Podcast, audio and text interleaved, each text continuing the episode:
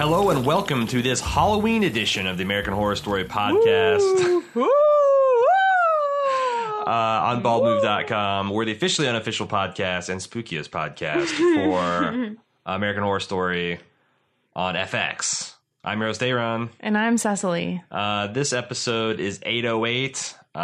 Sojourn, but it's more like 808 and heartbreak. Well, honey, we made a mistake. We pre-banged an episode that was actually a boner. How did the Halloween episode of this historically fun season of American Horror Story has been seven years exactly since an American Horror Story had the opportunity to be on a Wednesday, October 31st, Halloween, and they blew it. They blew it like that lady that was in the rocket scientist robotics office that was just on call for blowing things. Right. They blew it like that. Yeah. I mean, I felt like this episode started off reasonably well enough with, you know, Michael discovering the burnt corpses of all his allies and him going on his satanic version of his spirit quest. Of Jesus' temptation. Like, Jesus did 40 days and nights. He did 4 days and nights. And, you know, Satanists, they're right, because it's in reverse. It's like, how long can you go with just indulging completely? Right. And at the fourth day, he was like, too much. I cannot. No more cocaine or no more drugs. And we got to... And food. We got the Satanic Church of L.A., I guess, that's presided over by Sandra Bernhard. And I'm like, okay, yeah, this is fun. And the old lady, fucking Brad Pitt and Ryan Reynolds. I'm like, okay, but then... Fair enough. And they had the Black Mass, which, you know, the rockin' version of O Fortuna by the Satanic Glee Club. Black Phillip made an appearance in this episode. And then the wheels, I felt, fell off when they did the road trip to the Silicon Valley Jerk-Off-atorium. I honestly, those last 20 minutes, I'm completely bewildered by. Obviously, the theory that we kind of discussed last week that there is going to be a cache of memory spelled or memory wiped satanic supporters to complement the memory wiped witches was correct, because we met, you know, the dumbass version of Billy Eichner and Evan Peters and Sarah Paulson.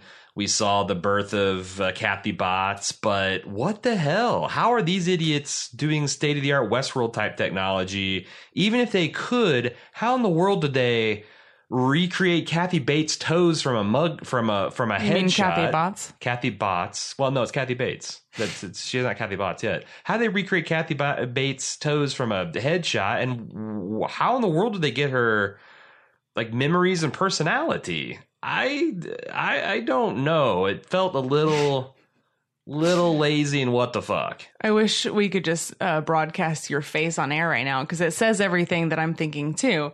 It's okay. So to back up to Sandra Bernhard as the priest, a high priestess, incredibly cruel high priestess of this satanic church. Why Sandra Bernhard? Which I love Sandra Bernhard, but if you're going to use her for one episode, it seemed strange. I don't know. We obviously don't know that she's just going to be used for one episode, but you're right. I mean, for one episode so far in a long history of American Horror Story and her being, I guess, LA based, I thought was strange. And also her performance seemed a little phoned in. Did you get any of that with her delivery at all? I feel like that a lot of women and like I feel like I haven't seen Sandra Bernhard since the L Word. Seriously, it's been a minute, and I feel like that's I've seen that with a lot of women in there. We talked about Cher on Mamma Mia 2, where it's like, holy moly, she can't emote at all. Like the nerves in her face are just completely dead, and I felt like she literally or physically cannot emote. She those neural connections have been suffered in the name of keeping your face some sort of plasticity setting. But I think that was a lot there, because I you know, she's working up a head of steam and she's berating her congregation, but she just couldn't fully bring it. And I think it got in the way of the performance. But yeah, why do it? I don't know. Like, it has been a while since we've seen her, and I feel like that's something that Murphy likes doing. Like, I mean, no, it's fine that if you want to bring her in for an episode and she's going to play a bit part, that's fine. Mm-hmm. But I don't feel like that character served any purpose, really. Mm-hmm. It could have been any high priest, right? I mean, priestess. I think this is something that Ryan Murphy does. Like, remember when he brought Theo Huxtable back for a random one-off character in the Freaks season of American Horror Story? Like, why would he bring him in to woo Angela Bassett?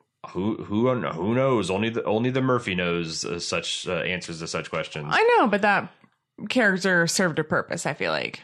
But we don't know what the end goal is for that. Mm-hmm. I mean, I assume it's going to be some greater purpose. I mean, yeah, and it's also it's already a pretty big downshift to go from, you know, Anton LaVey, the fake death / resurrected Anton LaVey doing a black mass where he's reaching up inside the heart of some young virginal woman, to this off-brand Sandra Bernhard, you know. And plus, this other thing is like, why is Satanism so hot right now? It's so hot right now. I mean, seriously, like, these like lurid, over the top, ironic Satanist stuff is featured prominently in the new Sabrina on Netflix, mm-hmm. and here in American Horror. It's like, what has gotten in the water in Hollywood? It's not Satanism. It's witches. Witchism, I guess, is the new hotness. Mm. Mm-hmm. 90s style witchism. Yeah, that's like, I don't know, we're being openly racist and homophobic and xenophobic and like, no, those aren't like, those things aren't related. Let's just bring Satanism back. Bald Move does not endorse that opinion. I'm just saying that people are like, just fuck it. There's like, there's no envelope. There's no envelope that we're experiencing technical difficulties. No, we're not. I'm muted except for sharing a goddamn mic. I know. Yeah, no. I just think he's like, yo, fuck it. Let's play around with the Satanist toolbox. Yeah, absolutely. Do you think that? Because I heard there was something in our forums that I guess a particular branch of the Satanic Church is suing Sabrina for cultural appropriation of Baphomet. I mean, like, what the hell's going on? Did you know that there's a group of children living on a deserted island that are suing also the Chilling Adventures of Sabrina for their misappropriation of Beelzebub and the pig head on a spike in the 6th episode? Like, we haven't gotten there yet. Is this a lost gag? Is this what? It's Lord of the Flies. Yeah. Lord of... I gotcha. Piggy. The most foul. We're really struggling over who's holding the conch here, by the way. I believe it's me. You do have the conch. I recognize your conch. What are your thoughts on the woman who takes in Michael Langdon? I mean, I don't know. I don't like it. It's kind of like what I talked about in our spooktacular with my review on Hereditary. It's like, I don't like the standard button down suburban Satanist kind of thing. You know, no, I like my Satanists wild and free. Yeah, they should be a little weirder. They shouldn't, like, it's weird to hear an old lady saying like, yo, come here, let me feed you my vegetarian lasagna and let me talk about how I get to rail Brad Pitt every Wednesday because I did a black mass and did a human sacrifice. Like, I like my Satanist sexier. I like them if you're 16-ish. Yeah, I'm talking about like if you're going to portray Satanists like that, they shouldn't look like Avon ladies. Right. And if you want to portray Satanists as, I guess, you know, they are in real life, which I think is a deeply ironic take on essentially church. Like, it's a deeply ironic secular take on a church. Mm-hmm. Then don't do it like this. So. Yeah, the old lady that's just I worship Satan and the Dark Lord and Black Mass and blah. I don't know, and I also don't understand the humor and the satire in them, like doing everything opposite of the church. Like, we're going to worship sin and darkness and murder, and we're going to kill doctors and social workers and I don't get it. So I mean, I don't mind it. It's whatever. But right, I feel like the episode is kind of hinging on this kind of stuff being shocking or funny, and right. I think this episode did greater damage to the Church of Satan's mission more than Chilling Adventures of Sabrina. Again, we've only seen 2 episodes, but for them to portray that they are going to just kill 2 innocent people just because they're good people, right? That's insane. Yeah, no, I mean it's a weird conflation of the stereotypes of, because I grew up in the late 70s, early 80s, where there's like the satanic hysteria, where it's like, oh my god, satanic panic. They're playing Dungeons and Dragons in the sewers of LA, and they're sacrificing goats and children, and like this, like people lost their lives for that. I know, maybe that's part of the joke. It's like that's the thing, is like satire is getting to the point where like, you can't, it's Poe's Law. You're familiar with Poe's Law? Mm-hmm. Like the harder and more accurate you satirize something, the harder it is to distinguish it from an actual sincere and unironic belief. Like if I went online to like parody what a racist would say on r/politics, and I did a good enough job, I would be indistinguishable from an actual fucking racist. So right, but this is weird because this makes sense, but like you use words ironically and then you just start using them naturally. Yeah, if you do it wrong, then it's not good satire. If you do it right, then I've been a victim of that. It's really interesting, but it's weird because I don't, and why did they think it's a good choice to make Eichner and Peters Dumb and Dumber? Right. The bowl cuts. Like, why can't they just be 2018, but they're also have their noses so full of coke, they have an unreasonable tolerance for cocaine. Maybe this is funny to people, because maybe there's a certain type of person that this is just hilarious to. Right. If please someone explain this to us before Feedback Friday, because it must be, I'm assuming it's maybe a Silicon Valley joke that we're not getting, but I think Cincinnati itself has a really big startup scene, and I haven't seen any of these kind of stereotypes. Just like watch all seasons of Silicon Valley. Or haircuts anywhere? I've been not in Silicon Valley, but in the tech scene, and I've watched all seasons of Silicon Valley, and I don't get it for damn sure. Oh, but you're still addicted to coke, though, right? Oh yeah, of course, obviously. Of course. It's the only way I get through my day. So your thoughts on Miss Venable being their secretary, who's not a babe? And it wears all purple all the time. Again, clearly they're setting up her. Oh, sure. But I guess I'm asking for more like your fun speculation. All theories, bring them forward. I'm going to pull all theories out of all people. What am I speculating on? There is no speculation. She is Miss Venable.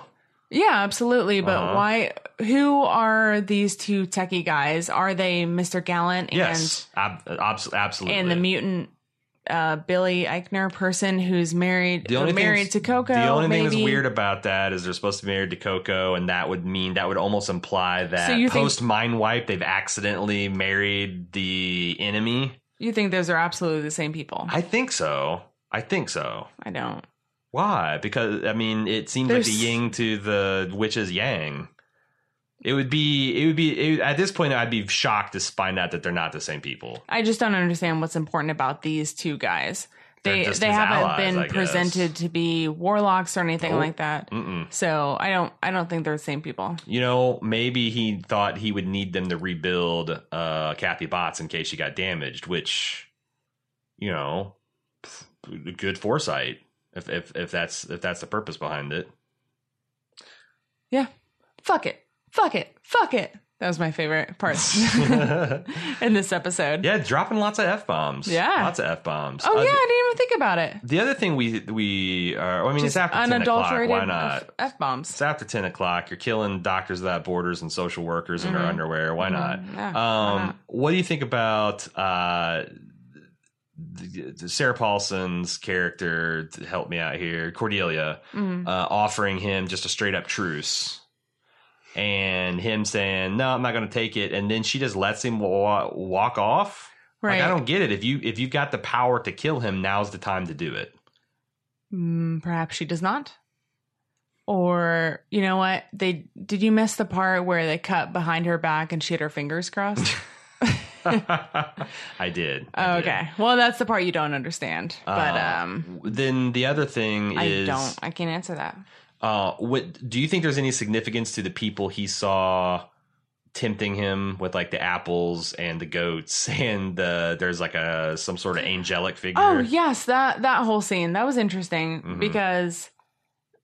first of all, the little boy offered him an apple. The little girl next offered him a grape Fanta. And then you see Mrs. Mead or Ms. Mead on a 4-post bed. Mm-hmm. But those posts are very carefully wrapped with padding, sheets and things like that.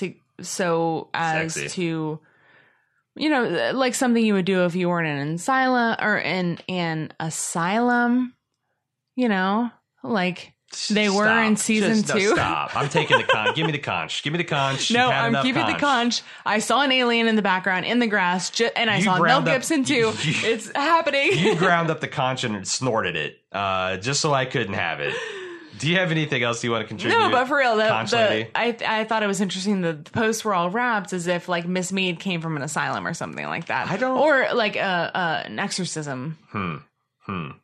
I'm not sure. I don't, because I don't remember that particular flash of the temptation. It caught my eye. The temptation of the Antichrist. For that reason. Otherwise, just have her on a 4-post bed. Okay. Anything else we wanted to discuss in this episode? Boy, they took a long time to tell us not much. Right. Yeah, absolutely. And this is somehow our longest podcast, post-podcast this season. I have a few thoughts about aliens. Then maybe I could get out there. No. Okay. No. Right. Well, then we're done. All right. Well, time to hear what you guys think. I'm very curious because I can't. Sometimes I'm like, okay, well, maybe it just was me that didn't get it. But I feel, I don't know. I guess if I was a betting man, I'd bet most people are going to be very confused and bewildered to this episode. And it'll be interesting to see if Ryan Murphy can, like, redeem it because, again, oh God, these characters are so obnoxious and annoying that if Langdon restores them to their pre-apocalypse glory, it's going to be a problem for me because I just found them. Like I said, it'd be like if one of the plot of Lloyd and whatever the dude's name from Dumb and Dumber is, they built Lieutenant Commander Data from Star Trek. Like, that's just not going to compute, man. It's just not going to compute. So we'll see what happens. Please send us feedback, ahs@baldmove.com. We also got a forum thread on forums.baldmove.com. Hope you guys had a very happy Halloween. I hope this episode didn't, we had a lot of rain in the Midwest. We're still able to go out trick-or-treat with umbrellas, but I hope this kind of... horse piss of an episode didn't rain on your Halloween too much. We'll be back on Friday for Feedback Friday, so don't forget to send it in. ahs@baldmove.com, forums.baldmove.com. Oh, and if you're looking for something to do between now and the Friday, in the meantime... You can conjure up a demon from hell. And listen to that. Listen to our Spooktacular series, a cinema Spooktacular series on that demon conjured from hell. It's better than an iPod. It gets much better. It's a lossless audio compression format.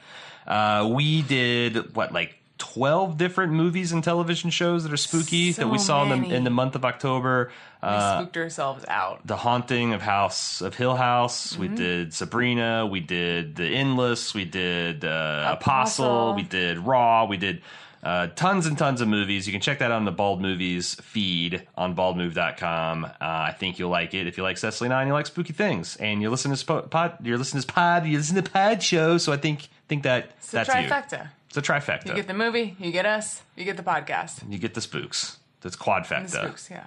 Until Friday, I'm Aaron. And I'm Cecily, still. Have a good night.